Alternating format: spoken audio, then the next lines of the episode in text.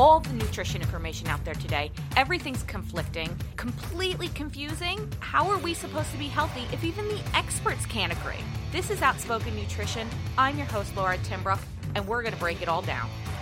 Hey, welcome, guys. It's Friday, and today I wanted to talk about a topic about something that affects every system in our body. It does not discriminate. Anybody is susceptible. It plays a key role in the top causes of death, and often it's the oh, by the way. Today we're going to be talking about stress. And with the summer rolling around, I think this is a perfect time. Often we think of summer as stress free, careless, yet summer becomes one of our most stressful months. We've been dreaming about the beaches, the warm weather, having fun with the family, and we have 10 to 12 weeks to make this all happen. So a lot of times the kids are out of school, we're worried about what are they going to do, camps. We set these unrealistic expectations to have the most epic summer ever.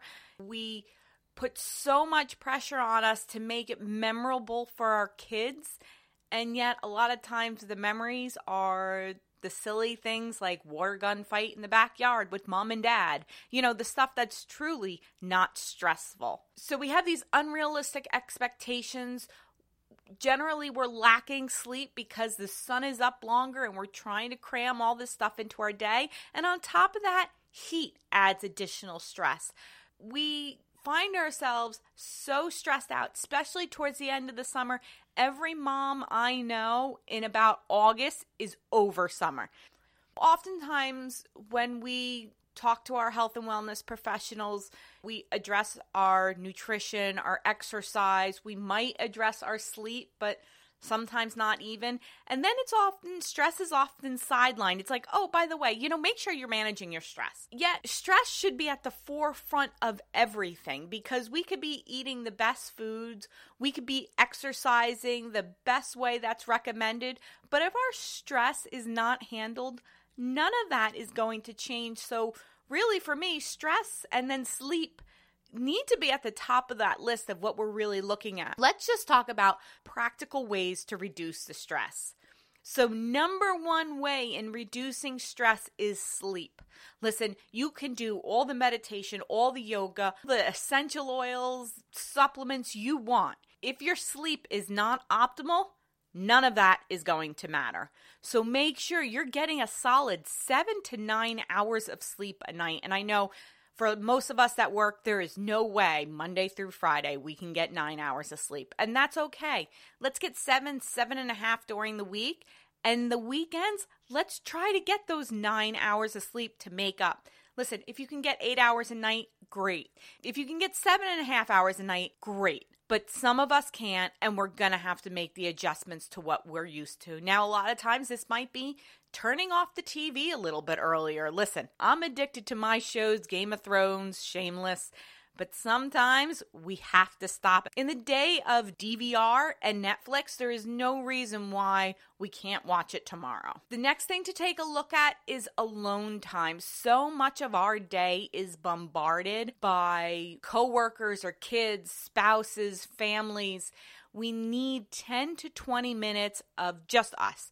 Whether you want to do it through meditation, yoga, a cup of coffee on your front porch in the morning before the kids wake up, however you have to do it, find 10 to 20 minutes a day of just you. And I would really recommend it away from devices. A lot of times our devices cause more stress. Listen, we're in a really crappy political climate, and with everybody's opinion, it is driving us nuts. Listen, we need to shut it off. Unless you're looking at pictures of kittens, put the phones down. And then take a look at our diet. We already know a poor diet filled of heavy fats, sugars affects our overall our healthy being keep your fruits and vegetables up. Make sure your water's there. Make sure you're eating healthy, real foods because that will make a big difference too. And then listen, if you're in a really bad stress state, look at some supplements. Some of my favorites, magnesium and lemon balm. There's a lot of research out there coming with magnesium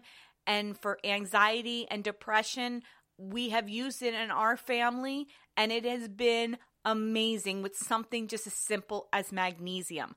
Lemon balm is an herb. You can grow it in your kitchen. You can put it in your water.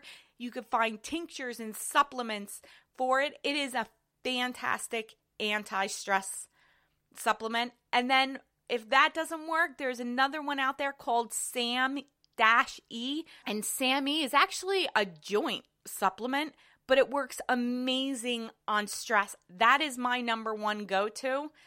But switch them up, try what works for you, talk to a healthcare professional to find out what might be recommended for you. And then, last thing is at night, you have to find a way to unwind. If you're looking at your cell phone and reading CNN and then trying to go to sleep right after, no one's going to go to sleep, especially when you're watching your 401k plummet. Don't look at the news, don't look at Facebook.